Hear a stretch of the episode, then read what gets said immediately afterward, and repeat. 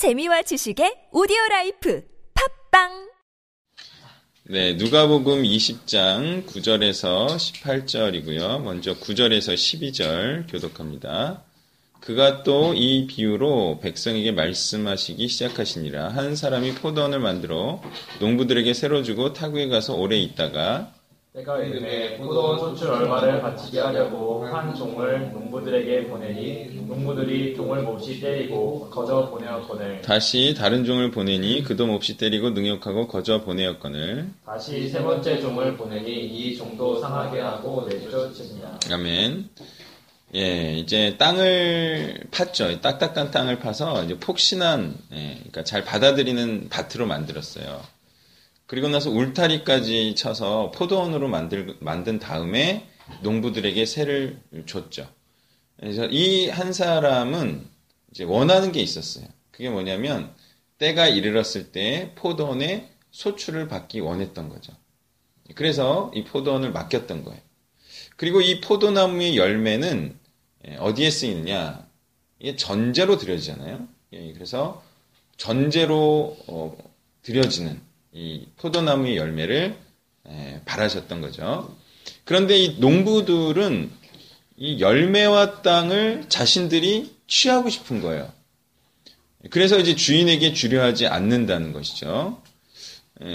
그런데 왜 이게 도대체 무엇이길래 이렇게 갖고 싶어 하는 것일까?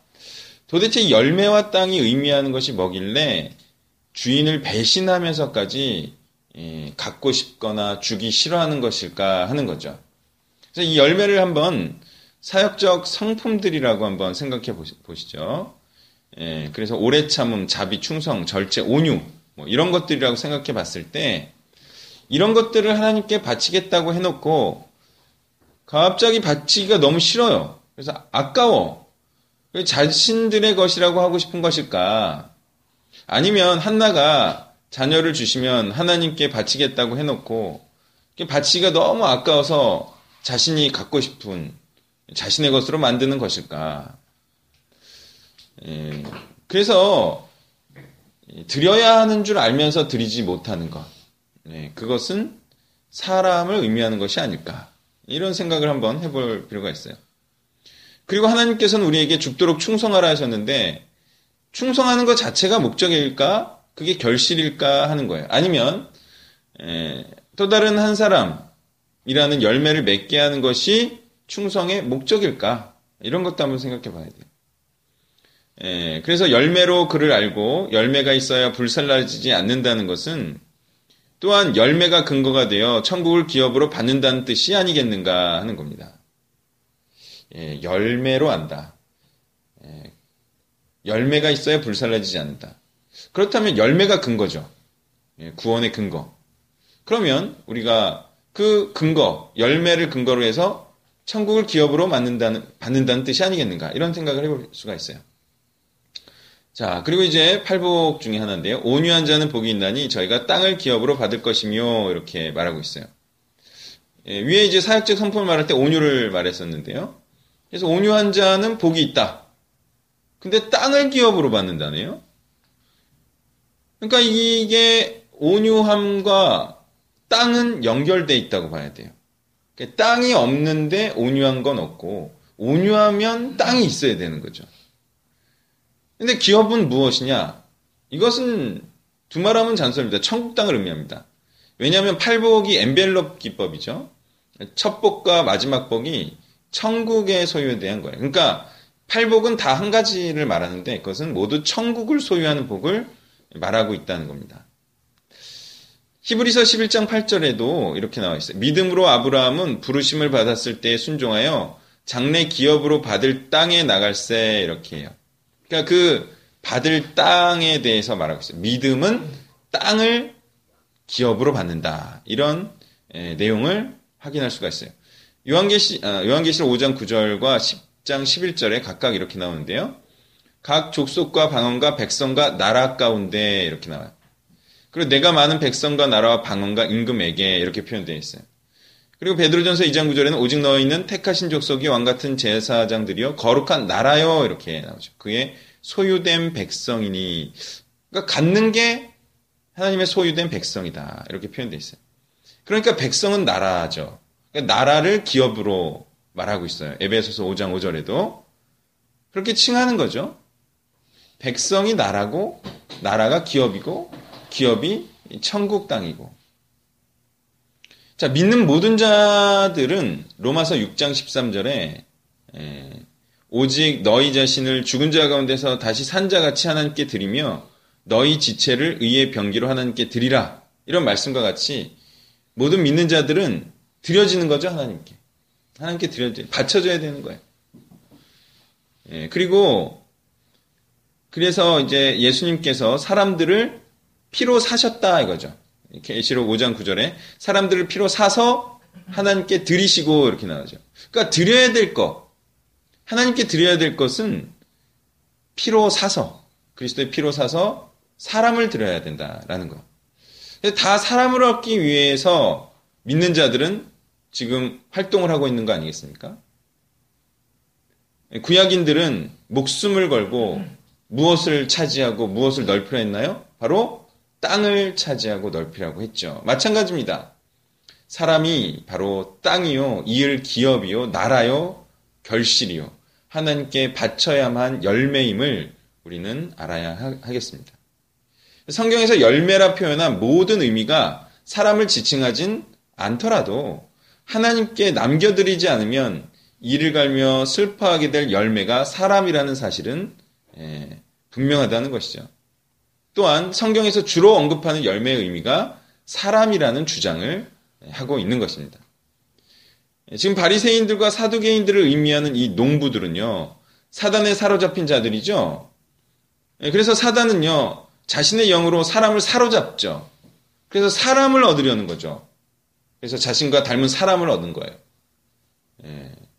예. 그래서 자신의 백성과 자신이 통치하는 나라가 되게 하려는 자이죠. 결국은 하나님과 사단의 싸움은 무엇이냐? 사람 잡는 싸움이죠. 사람의 마음을 사로잡는 싸움이라 이거죠.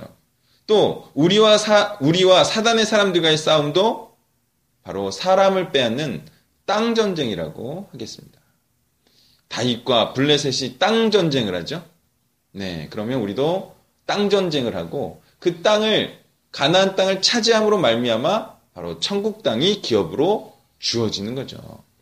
그럼 뭐, 그러므로 우리는 이 사람을 열매를 천국 땅을 나라를 백성을 얻음으로 우리가 천국 기업을 받는다. 구원을 받는다. 이렇게 봐야 하겠습니다.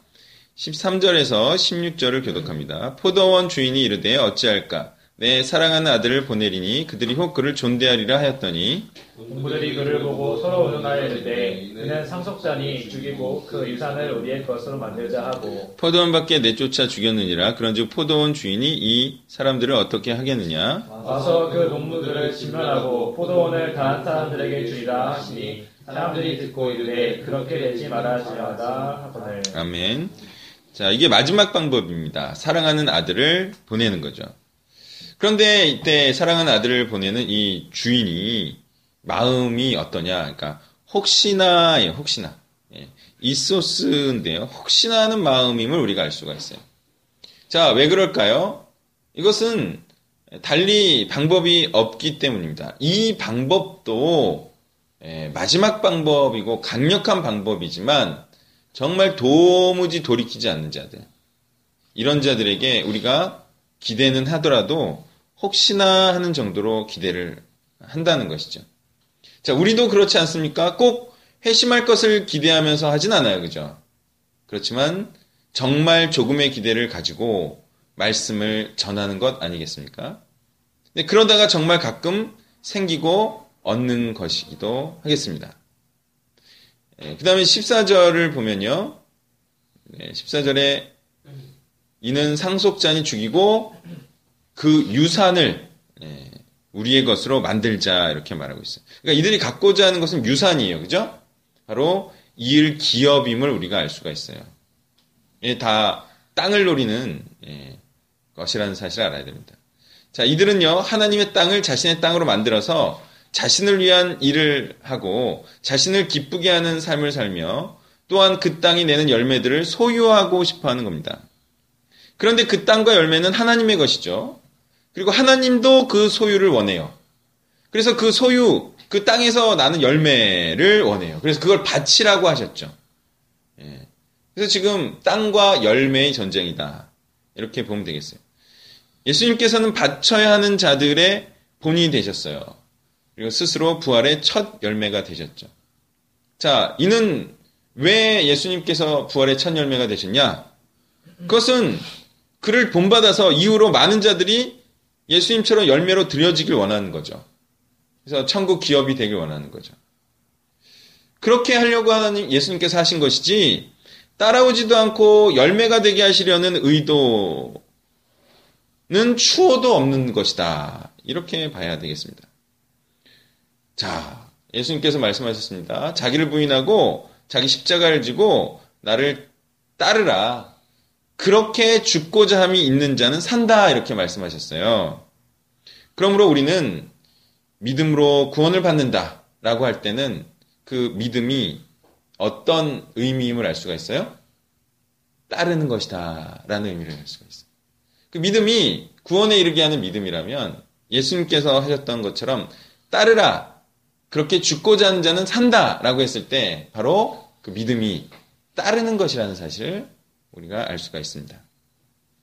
17절부터 18절을 교독합니다. 그들을 보시며 이르시되 그러면 기록된 바 건축자들의 버린 돌이 모퉁이의 머릿돌이 되었느니라 하며 어찌미냐 무릇 이 돌 위에 떨어지는 자는 깨어지겠고 이 돌이 사람 위에 떨어지면 그를 가루로 만들라 하시니라. 아멘. 자, 농부들은 이제 바리새인과 사두개인들이죠. 이들에 의해서 버림받고 죽음을 당한 그리스도가 성전의 머릿돌이 되셔서 사람을 재료로 하는 성전을 재건하실 것이다. 이런 내용입니다. 근데 이 성전의 머릿돌 되시는 그리스도를 대적하고 그와 반목한 자들은 심판을 면치 못한다. 이런 말씀을 하고 계시죠. 그리고 이 일이 언제 일어나겠는가? 예, 바로 예표적 사건이지만 AD 70년에 일어났죠. 그렇지만 지금은 어떻습니까? 이런 바리새인과 사두개인 같은 다시 말해 종교 권력을 추구하고 진짜 신앙은 좋지 않지만 신앙 좋아 보이게 하는 것에 이렇게 치중하는 자들은 여전히 많이 있고 활기를 치고 있죠? 네. 그러니까 이, 이 일, 깨지고 뭐 흩어지고 뭐 이런 일이 언제 일어난다는 거예요? 성전이 완공되는 뭐 그날, 그죠? 그때 그리고 예수님께서 지배하시는 그때, 그때 일어나는데 그날이 언제다? 바로 새 예루살렘 성이 도래하는 날. 예, 그 재림 때 재판관으로 오실 바로 그때 일어날 일이라고 봐야 합니다. 그죠? 그러면 우리가 이 사실을 알게 되면 우리는 어떠한 자세로 예, 이 죽임을 당하는 하나님의 아들과 같은 삶을 살아야 합니까? 언제까지? 네, 그러니까 그때까지. 그러니까 이게 우리는 종말 전에 혹여나 이러한 종교 권력을 추구하는 자들이 속 시원하게 망하는 꼴을 볼 수 있다 없다? 없어요. 우리는 계속 핍박당할 겁니다. 우리가 깨질 겁니다. 우리가 흩어짐을 당했지. 이들이 깨지고 흩어짐을 당하지 않아요. 이들은 얼마나 이런 것들에 밟고 이런 것들을 추구하고 종교 권력을 지면 대다수의 사람들이 따라옵니다. 네, 그러니까 여전히 그런 사람들이 활보할 거예요.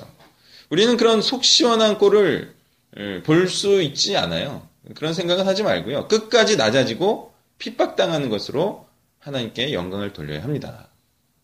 정리하면요. 우리의 이 전쟁은 땅과 열매를 차지하려는 전쟁이에요. 누가 차지하려느냐? 사단의 세력을 또 이 땅을 차지하려고 해요. 주기 싫다는 거예요. 예. 그리고 하나님도 이걸 바치라 하셨어요. 바로 이것이 그렇게 그토록 누구나 갖고 하고 갖고 싶어하는 이 땅과 열매는요. 나라와 기업과 백성인 것이죠. 이것을 차지하려는 영적 전쟁 아니겠습니까? 우리가 어떤 때 가장 애통합니까? 사람을 사단에게 빼앗겼을 때.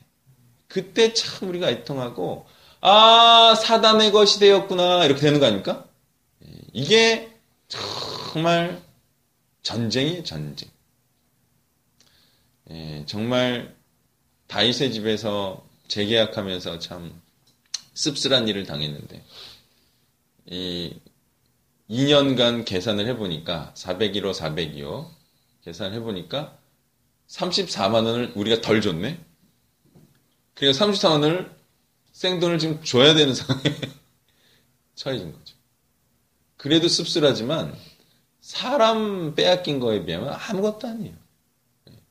돈 천만 원, 이천만 원하고도 상대가 안 돼요. 그러니까 이게 정말 쓰디 쓴 게, 이 전쟁에서 져서 사람을 빼앗기는 게 천국 땅이 축소되는 것이고 사단의 나라가 확장되는 거죠. 나라와 기업이 없어져 버리는 거예요. 이게 정말 슬픈 거예요. 그러므로 우리는 영적 전쟁은 무엇이다? 사람을 얻고 잃고 하는 것이다. 예, 바로 이것을 사단에게 지금 빼앗기느냐 마느냐의 절체절명의 예, 사명이다라는 사실을 기억하시길 바랍니다.